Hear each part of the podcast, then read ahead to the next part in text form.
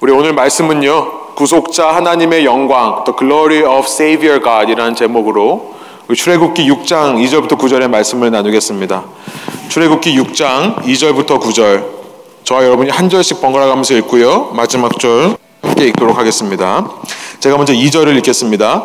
하나님이 모세에게 말씀하여 이르시되 나는 여호와니라 내가 아브라함과 이삭과 야곱에게 전능의 하나님으로 나타났으나 나의 이름을 여호와로는 그들에게 알리지 아니하였고 가나안 땅 곧 그들이 거류하는 땅을 그들에게 주기로 그들과 언약하였더니 이제 애굽 사람이 종으로 삼은 이스라엘 자손의 신음 소리를 내가 듣고 나의 언약을 기억하노라.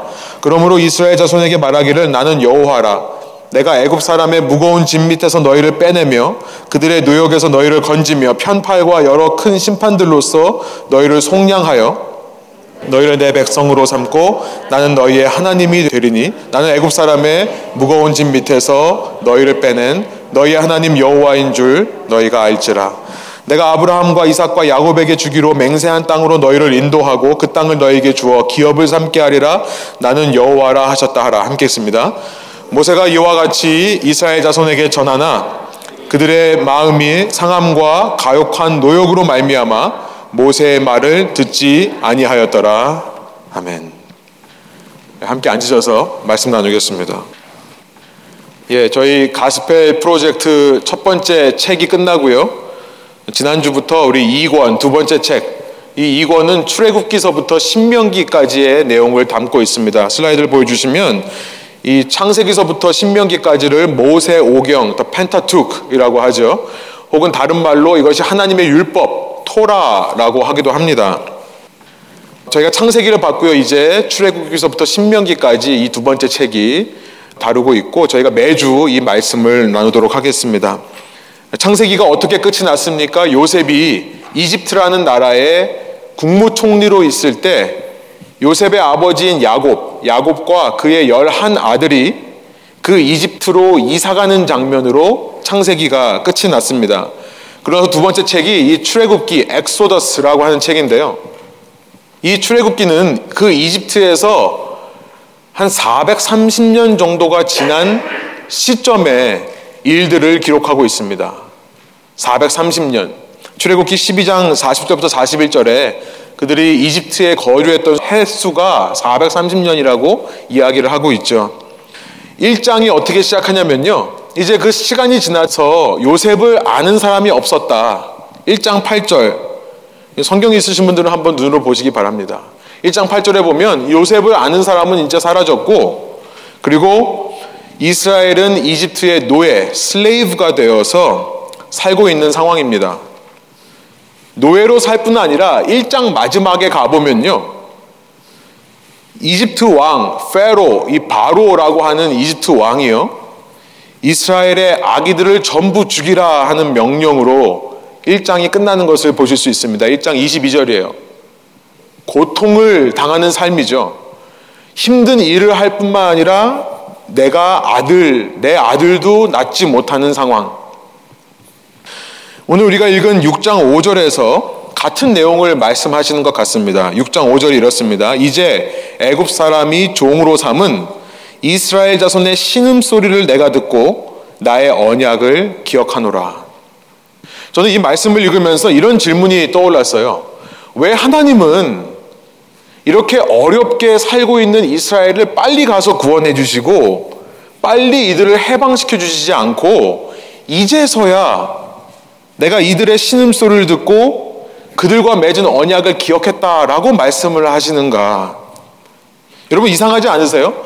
하나님이 이스라엘과 함께 한다면 이런 일이 없어야죠, 애초부터. 애초부터 없어야 되는 거 아닙니까? 하나님이 함께 하시기 때문에 오히려 이방 민족들이 이 이스라엘에게 머리를 숙여야 되는 것 아닙니까? 하나님의 사람들은 세상에 나아가서 정복자로, 승리자로 살아야 그래야 많은 이방 사람들이 그 민족을 두려워할 것이고 그 민족을 섬기는 하나님에 대해서 관심을 가질 것이 아닙니까? 그런데 하나님의 백성들이 왜 이렇게 고난을 당하는 삶을 살아야 하는가? 이 말씀만 보면요. 하나님 믿기가 싫어집니다. 그렇지 않으세요? 저만 그런가요? 그렇지 않죠? 근데 우리는 자꾸 이런 생각을 해요. 예수 믿으면 내 삶의 모든 문제가 없어져야 된다. 예수 믿으면 우리 요즘 그런 표현을 많이 쓰는 것 같습니다. 한국 분들이요. 꽃길이라는 표현을 많이 쓰더라고요.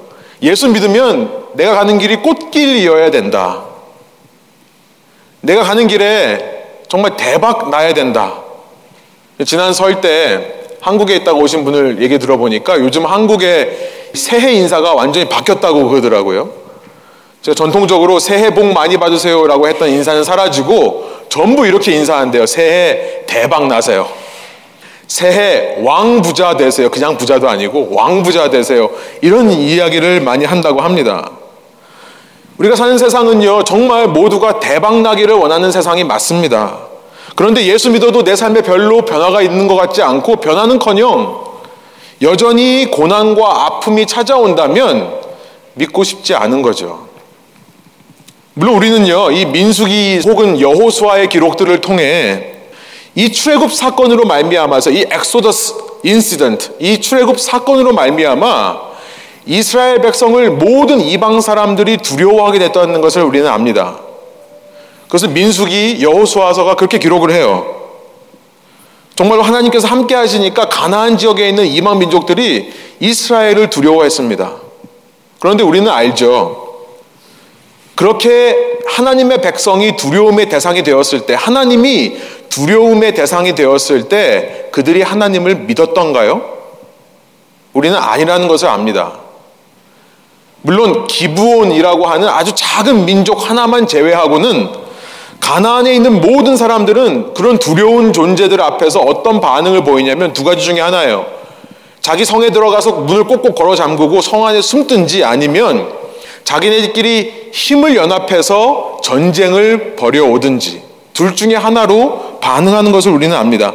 여러분 하나님께서 세상을 변화시키시고 하나님께서 세상을 우리를 보내셔서 우리를 통해 당신의 일을 이루는 모든 이런 하나님의 역사는요 결코 세상을 정복하는 방식으로 이루어지지 않는다는 것을 성경이 말씀하는 겁니다.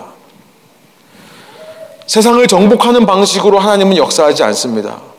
세상에 나아가서 세상에게 두려움을 주는 방식으로 혹은 세상으로부터 부러움, 아, 나도 저렇게 살고 싶다. 부러움을 주는 방식으로 하나님은 역사하지 않는다는 것을 성경이 우리에게 계속해서 반복하여 remind 시켜주는 거예요. 왜냐하면 우리는 계속해서 우리가 원하는 방식으로, 우리의 방식으로 믿음 생활이 하나님을 믿고 사는 삶이 신나고 재밌기를 원하기 때문에 그렇죠.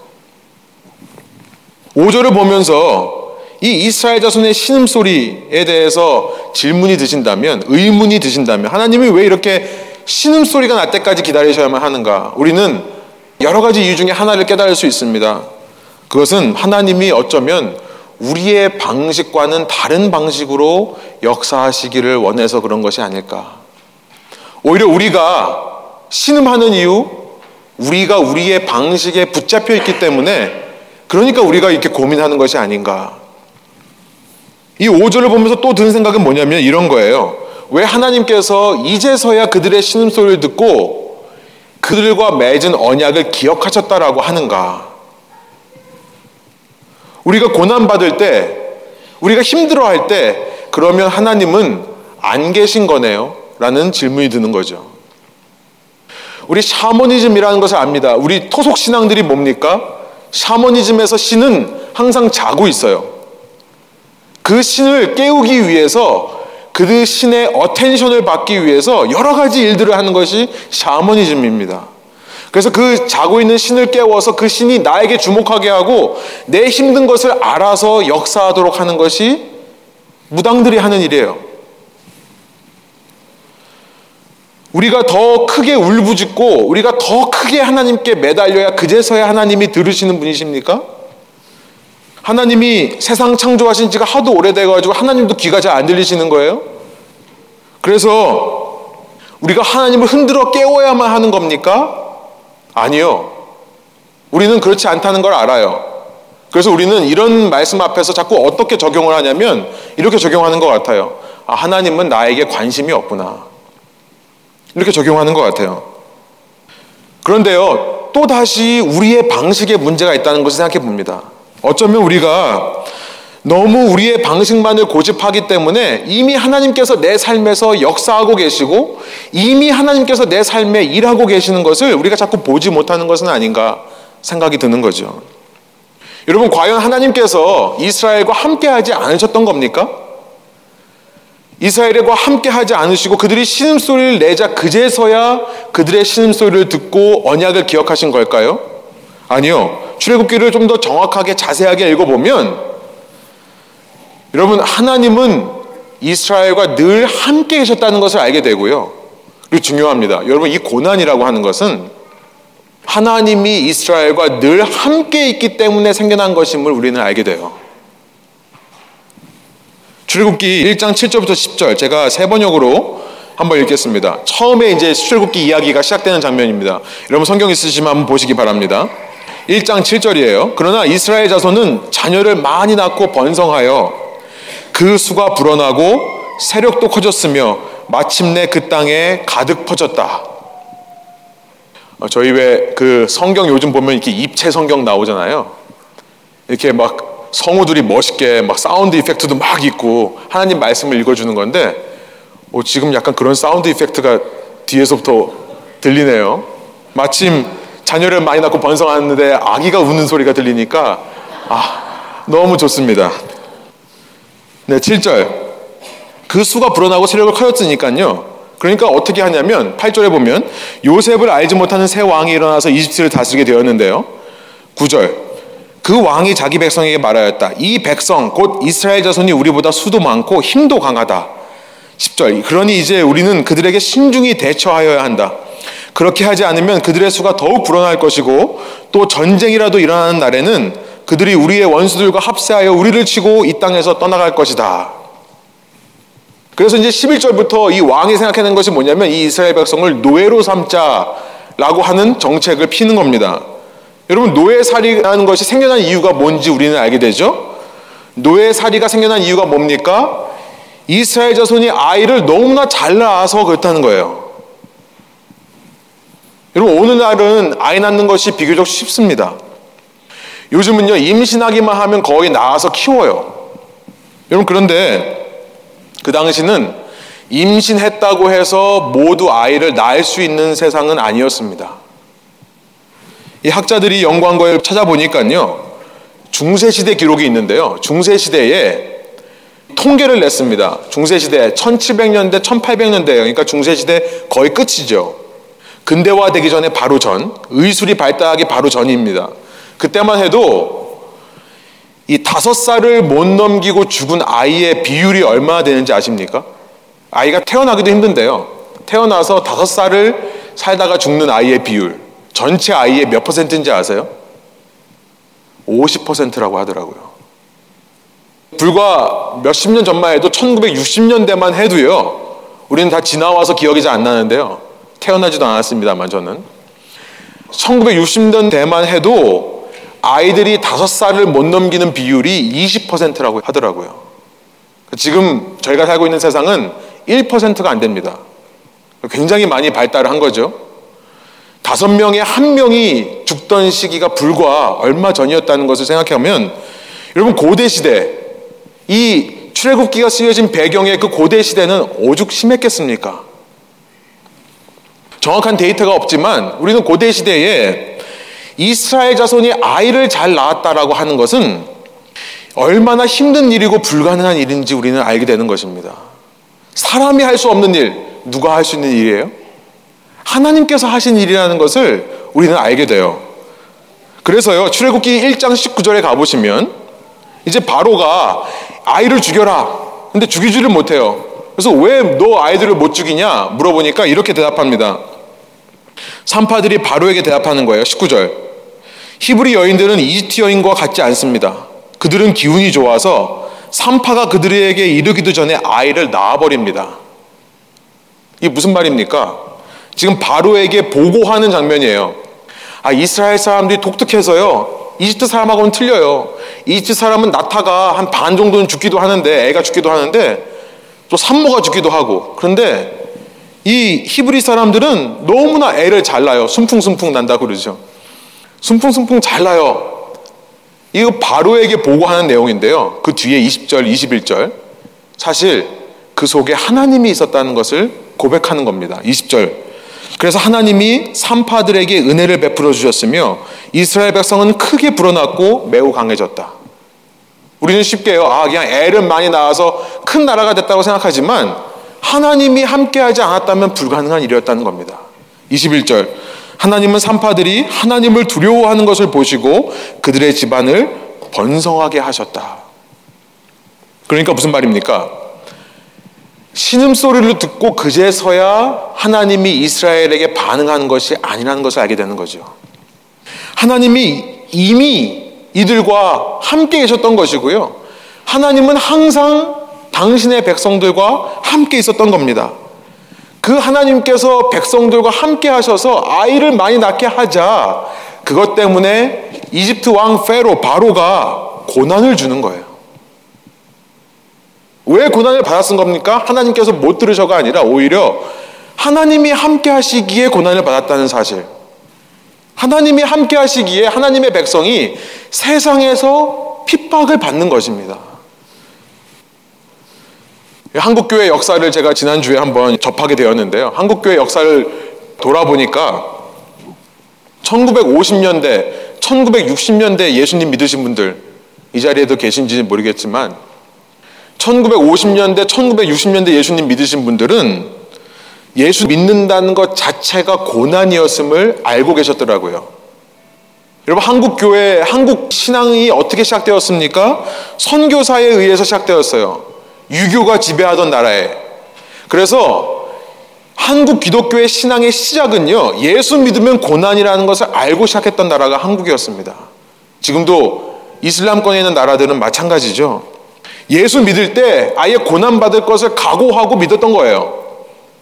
그런데 그렇게 50년대, 60년대까지 신앙이 흘러오다가 70년대에서부터 한국교회가 달라지기 시작하는데요. 소위 prosperity gospel이라고 하는 기복 신앙이 들어가기 시작합니다. 이 미국으로부터 이런 생각들이 한국으로 유입되면서요. 70년대, 80년대 한국 기독교가 바뀌기 시작하는데요. 예수 믿으면 잘 산다. 예수 믿으면 인생이 잘 풀린다. 예수 믿으면 건강해진다. 예수 믿으면 아프면 안 된다. 이런 인식들이 생겨나기 시작하는 거예요. 그런 신앙의 분위기가 흘러 흘러 오늘날 기독교 분위기는 어떤가 생각을 해봤습니다. 하나님이 나와 함께 하시는 결과로 내가 세상에 나가서 핍박을 받고 손해를 본다면 과연 얼마나 많은 사람들이 예수님을 믿으려 할까? 차라리 하나님 없이 사는 게 편하다고 하는 게 아닐까? 그러니까 적당히 믿어. 너무 세게 믿지 마. 그냥 하나님이 요구하는 종교적인 행위만 하고 무슨 댐을 하는 것처럼 혼나지 않을 정도로만 신앙생활하고 너무 미치지는 마. 이런 얘기를 하는 것은 아닌가. 하나님이 함께하면 고난을 받는다는 것을 얘기하지를 않습니다. 찌질한 신앙생활을 하는 것 같아요. 그러니까 좀 더 세상적으로 봐도 부끄럽지 않고 세상적으로 봐도 떳떳한 곳을 찾아서 교인들이 이동하는 것 같습니다. 그러다 보니까 목회자는요, 교인들 비위 맞추기가 정신이 없어요. 순수한 신앙을 가르치기보다 정치적인 노력을 하는 겁니다. 상당히 정치적이 돼요. 무슨 말입니까? 교인 관리를 잘하게 되는 거예요. 어느샌가 교회는요, 교인들의 안식처가 되어버립니다. 교인들의 도피처가 되어버립니다. 예, 안식도 필요하고 도피도 필요해요. 그런데 그런 것과 함께 우리는 도전을 받아야 되고요. 하나님의 말씀으로 변화를 받아야 되고요. 그래서 세상에 나아가서 하나님이 주신 사명을 감당해야 되는데요. 교회가 군사 훈련소가 되기는 커녕 군인들을 양성해내는 훈련소가 되기는 커녕 병원이 되어버린다. 이런 얘기를 많이 듣습니다. 아니, 저는 병원도 좋다고 생각합니다. 병원이 뭡니까? 아픈 사람이 와서 회복되어서 정상적인 삶을 가능하게 해주는 곳이 병원이 아닙니까? 그런데 요즘 교회는 병원도 아니라 저는 이렇게 표현하고 싶어요. 병자 수용소 같다. 그냥 우리끼리 모여서 우리끼리가 좋사오니 이러고만 있는 것. 병자들의 차일드 케어가 되어버린 것 같은 그런 모습이 있는 겁니다. 그러면서 막연하게 위로만 합니다. 그냥 좋아질 거예요. 나아질 거예요. 아픈데요. 안 아플 겁니다. 이렇게 막연하고 추상적인 위로만 하는 공동체가 되어버린 것은 아닌가. 예수 믿으면 희생해야 되고, 예수 믿으면 포기해야 되고, 예수 믿으면 내 것으로 섬겨야 된다고 말하는 것이 두려운 그런 기독교가 된 것이 아닌가. 예수님 믿는 것은 세상적으로 볼 땐 손해고 예수님 제대로 믿으면 세상으로부터 핍박을 받는다는 말을 하지 못하는 분위기가 된 것은 아닌가. 여러분, 우리 마음속에 우리가 기억해야 되고 외워야 될 구절이 있습니다. 아마 많은 분들이 외우실 줄 믿어요. 하나님이 우리와 함께 하시면요. 그 결과로 고난당하는 것이 마땅하다라는 것을 하나님께서 빌립보서 1장 29절에 이렇게 말씀하십니다. 그리스도를 위하여 너에게 은혜를 주신 것은 그리스도 안에서 우리가 은혜를 받은 것은 다만 그를 믿을 뿐 아니라 그를 위하여 뭐라고요? 고난도 받게 하려 함이라. 고난도 받게 하려 하심이라. 우리는 은혜에만 집중하고 은혜에만 집착을 하는데요. 은혜와 함께 따라오는 마땅히 따라오는 고난에 대해서는 말하기를 주저하는 것이 아닌가. 그러면서 이 고난을 왜 받는지 그 고난의 목적에 대해 말해주기를 두려워하는 교회 모습이 되는 것 같다는 것입니다. 고난의 목적, 고난받는 이유가 무엇인지를 알려주기를 두려워하는 거예요. 여러분, 그래서 저는 오늘 설교를 통해 정말 이 핵심의 질문을 하기로 합니다. 왜 고난을 받는가? 고난의 목적은 무엇인가?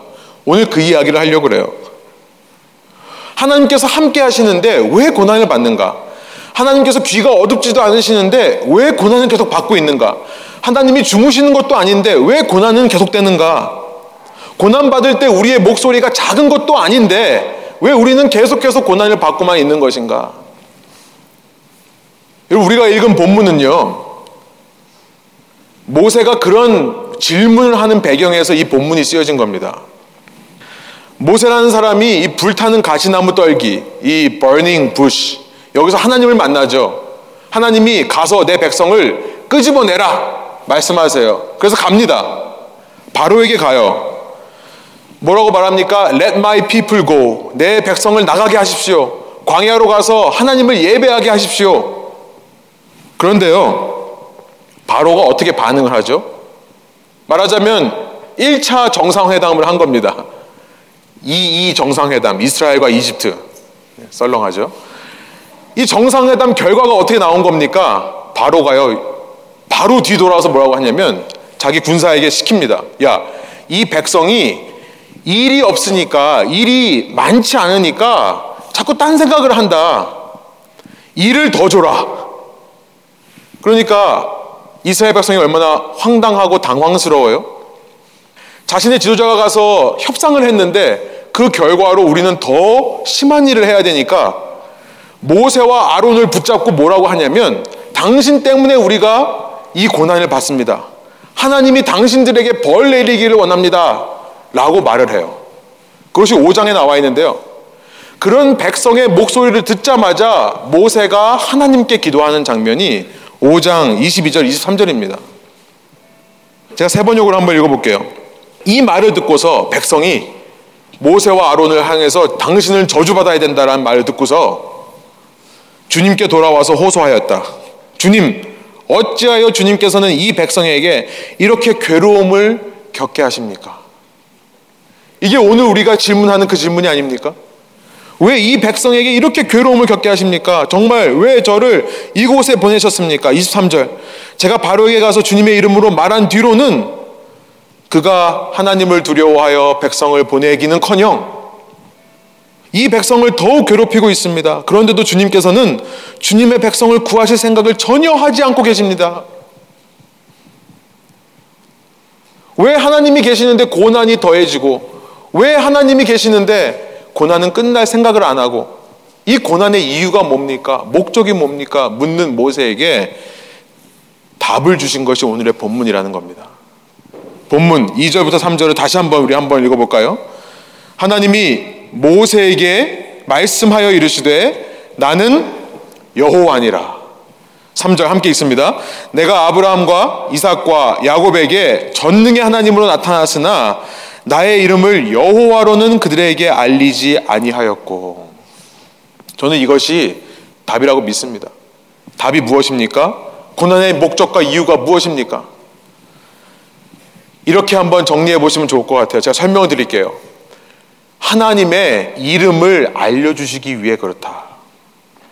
하나님의 이름을 알려주시기 위해 고난을 주셨던 것이 이 출애굽기의 메시지라는 것입니다.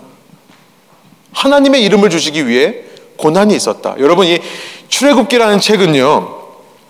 다음 슬라이드 보여주시면 원래 Exodus라는 제목이 붙여졌지만 이것은 이 히브리 말을 그리스 말로 번역하면서 그리스 사람들이 갖다 붙인 제목이고요.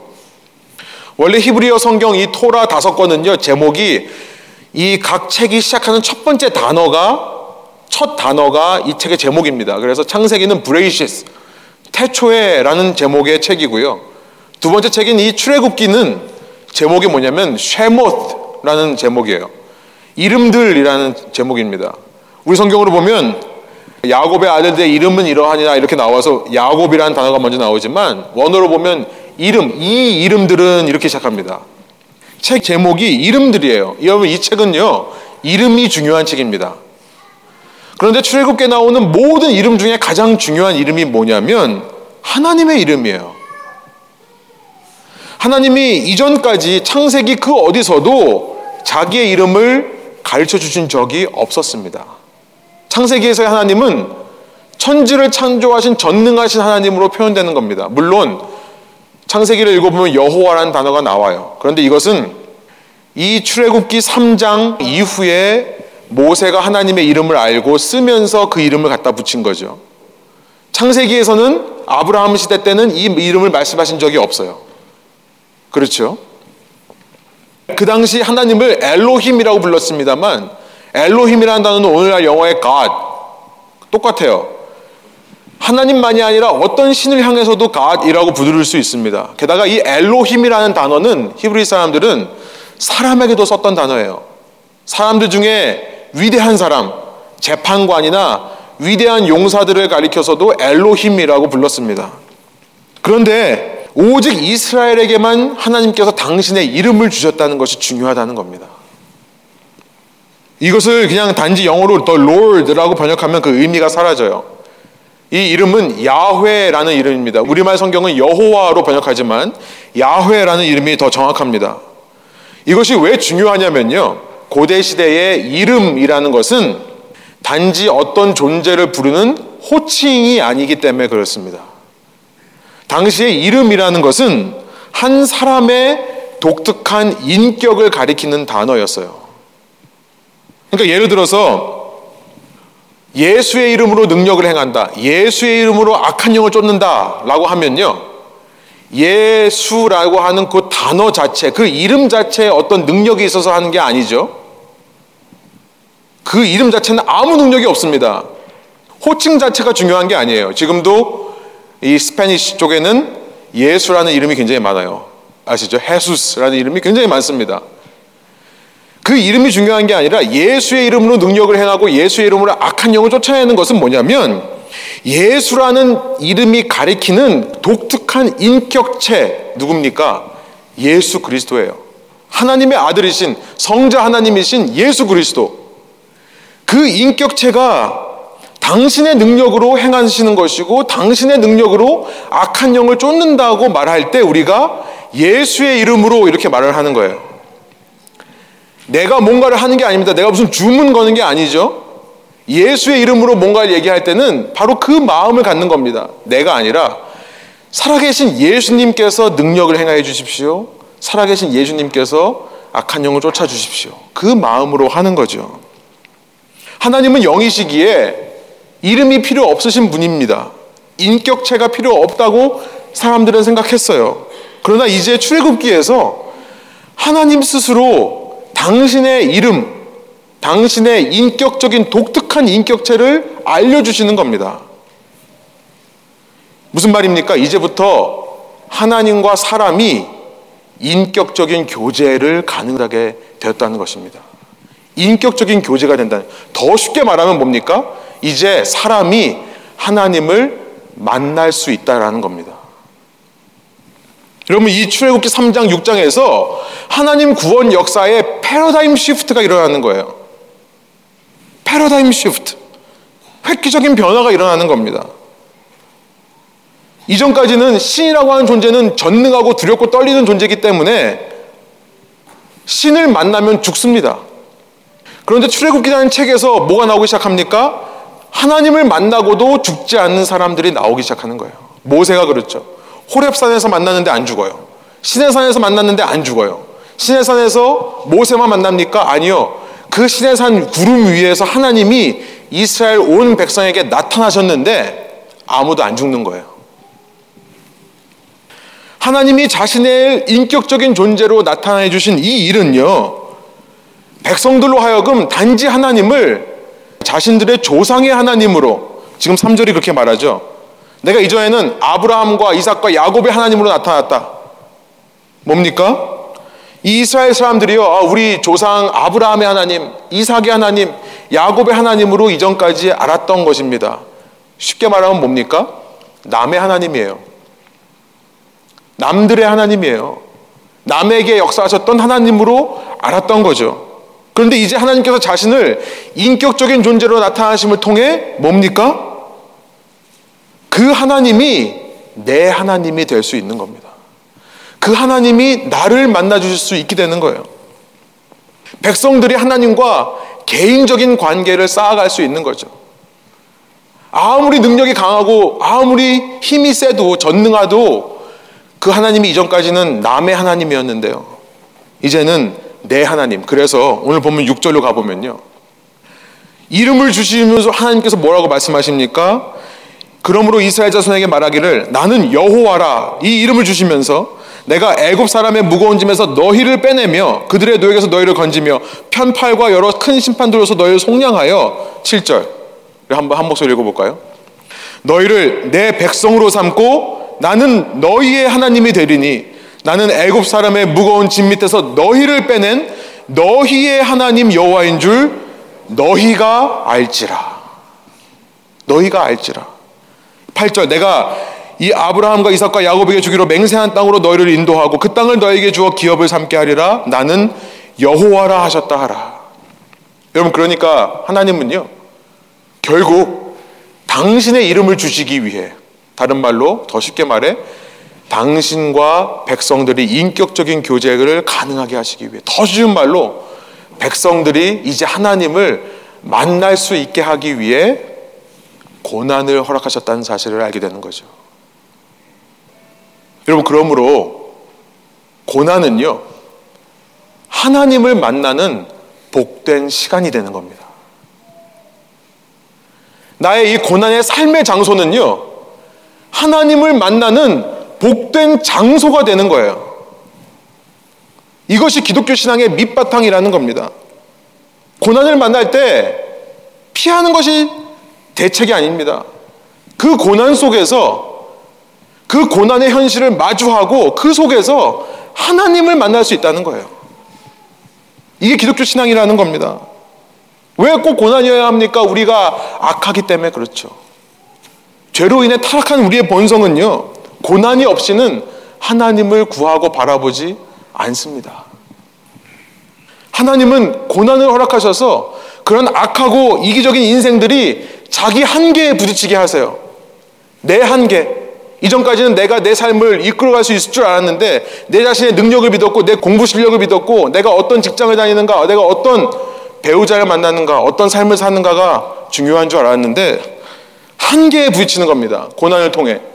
그러면서 사람들은요, 이 한계를 넘어서 존재하는 영원자에 대한 소망을 품게 되는 거예요. 전도서 3장, 우리가 잘 알고 있는 11절, 그 앞에 10절 이런 말씀이 있습니다. 전도서 3장 10절. 하나님이 인생들에게 뭘 줬다고요? 노고를 주사 애쓰게 하신 것을 내가 보았노라. 전도서를 쓴 사람은요, 인생은 전부 헛된 것 같아. 이것도 해보고 저것도 해보고 즐거워 보기도 하고 부해 보기도 하고 내가 뭘 다 해봤는데 인생은 헛되고 헛되더라. 라고 말하는 것 같지만요. 동시에 그 flip side는 뭐냐면 그 바로 반대편은 무슨 얘기를 하는 거냐면 인생은 그렇게 헛되고 헛되지만 그 인생이 하나님 앞에 있을 때는 의미가 있다는 것을 얘기하는 책이 전도서입니다. 하나님이 인생들에게 노고를 주사 애쓰게 하시는 것을 내가 보았노라. 내가 보니까 정말 노고하고 애쓰는 인생들로 가득하더라. 그런데 그 이유가 뭔지 아십니까? 그래서 인생을 헛되게 만드는 것이 아니야. 11절. 우리가 너무나 잘 아는 말씀이죠. 하나님이 모든 것을 지으실 때 때를 따라 아름답게 하셨고 또 사람들에게는 영원을 사모하는 마음을 주셨느니라. 그렇게 노골 주사 애쓰면서 사람들은 이 땅에서 한계에 부딪히면서요. 영원한 것을 사모하는 마음이 들게 되는 것입니다. 이 인생의 모든 일이 헛되기도 하지만 믿는 사람에게는 이것들이야말로 인생이 아름다울 수밖에 없는 이유가 되는 것이죠. 여러분, 고난이 헛된 것이 아니라요. 괜히 쓸데없는 내가 시간 낭비, 에너지 낭비가 아니라요. 하나님 앞에 있을 때 오히려 하나님을 사모하게 되는 내 인생에서 너무나 중요한 나의 삶의 한 부분이 된다는 겁니다. 그 고난을 바라볼 때 신기하게도요, 아름답다라고 생각이 드는 거예요. 하나님이 계시니까요. 고난에게는 선한 목적과 이유가 있다는 것. 고난을 통해 내가 이전보다 하나님을 더 알 수 있다는 것. 여러분 기억하시길 원하는데요. 그런데요, 그 고난은 분명 제한된 시간이 있는 겁니다. 제한된 시간이 있다는 것도 믿으시기 원합니다. 여기 보니까 모든 것을 지으실 때를 따라 아름답게 지으셨다. 시간이 제한되어 있는 겁니다. 성경에서 반복하는 메시지 중에 또 하나는 뭐냐면 고난은 우리를 성숙시키지만 고난을 통해 하나님을 알게 하지만 그 고난은 제한되어 있다는 것을 계속 반복해서 얘기합니다. 오늘 본문 4절, 5절. 그래서 하나님께서 기다리고 계시는 거예요. 기다리고 계시는 겁니다.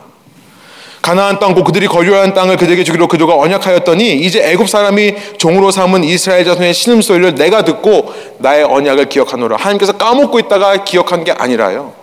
하나님의 때까지 허락된 고난이 다 차기까지 기다리고 계시는 거죠. 왜 하나님께서 고난이 차기까지 기다리십니까? 우리가 한 가지 알게 되는 사실은 뭐냐면 그 기간 동안에 이스라엘은 고난만 당한 게 아니었어요. 약속의 땅 가나안에서 살아갈 수 있을 만큼 숫자가 늘어나고 있는 겁니다. 당시 팔레스타인이라는 땅은요 위에 시리아와 밑에 이집트 사이에서 비옥한 땅으로서요 서로 차지하려고 전쟁이 끊이지 않던 땅이 팔레스타인이었어요. 가나안이었습니다. 그런데 그 가나안에서 목에 힘주고 살 수 있을 만큼 국력이 생길 때까지 하나님께서 기다리시는 거죠. 그 기간 동안에 내가 당하는 고난, 영원한 것이 아니라는 것을 이스라엘 백성은 깨달아야 했고요. 그 고난, 분명히 하나님께서 어떤 뜻이 있으셔서 기다리고 계시는 것이라는 것을 깨달아야만 했던 것입니다. 고난은 분명히 제한된 한정된 시간까지만 허락되고 그 위에는 사라지는 것입니다. 그런데요, 그 고난이 사라지기 전에, 없어지기 전에 오늘 내가 붙들어야 할 것이 있습니다. 그것이 뭐냐면 야훼를 아는 것이라는 거예요. 야훼이신 예수 그리스도를 아는 것을 붙들어야 된다는 겁니다. 이 고난이 사라지기 전에요. 여러분 이것이 영광이라는 거예요. 영광, 글로리. 영광이라고 하는 것은 제가 계속 말씀드렸지만 존재의 본질이 드러나는 거죠. 내가 성공해서 잘 나가서 나중에 TV에 나와가지고 V자를 그리면서 하나님께서 도와주셨기 때문에 내가 이렇게 할 수 있었어요. 말하는 것이 영광이 아니라요. 영광이란 지금 내 삶에서 하나님의 존재의 본질이 드러나는 것이 하나님의 영광입니다. 그 존재의 본질이 어떻게 드러납니까? 내가 하나님을 알물 통해 하나님을 이전보다 더 알아감을 통해 하나님이 어떤 분이라는 것이 내 입에서 선포되는 거죠. 그것이 하나님께서 받으시는 영광이라는 거예요. 하나님께서 여러분에게 이 영광을 받으시기를 원하신다는 사실입니다. 그 영광을 받으시기 위해 여러분이 하나님을 만나고 알게 되어서 하나님을 하나님으로 인정하고 내가 하나님의 백성이라고 인정하게 되기 위해 하나님이 고난을 허락하셨다는 사실이에요. 이것이 오늘의 메시지입니다. 여러분 이 메시지 앞에서 여러분 어떤 반응을 보이시겠습니까? 구절을 보니까요 마지막 절인데요. 모세가 이와 같이 이스라엘 자손에게 전하나 그들의 마음의 상함과 가혹한 노역으로 말미암아 모세의 말을 듣지 아니하였더라. 고난 앞에서 사람이 두 가지의 반응을 보입니다. 마음이 더 딱딱해져요. 강팍해져요. 그래서 하나님을 더 실망하고 하나님께서 멀어지는 반응이 있을 수 있는 반면에 고난 속에서 오히려 하나님을 더 알아감을 통해 예수님을 더 붙들고 예수님을 만남을 통해 예수님께 영광을 돌려드리는 인생들이 있습니다. 이 둘 중에 오늘 여러분의 인생은 어떤 인생이 되시기로 결단하십니까? 함께 기도하겠습니다.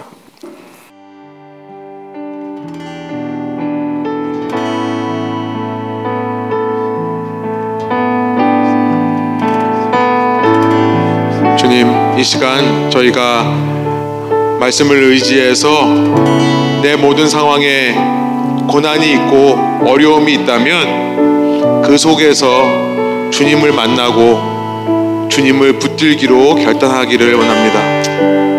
하나님, 우리의 힘만으로는 할 수 없습니다. 주님께서 이 시간 저희의 마음과 생각을 만져주시고 고쳐주셔서 주님께서 저희 속에서 역사하여 우리로 하여금 고난을 받아들이게 하여 주시고 고난 속에 있는 주님의 예정하신 때가 차기까지 주님을 더 알아가며 주님을 더 사랑하게 되는 저희 한 사람 한 사람 되게 하여 주옵소서. 감사와 찬양을 주께 올려드리며 예수 그리스도의 이름으로 기도합니다. 아멘.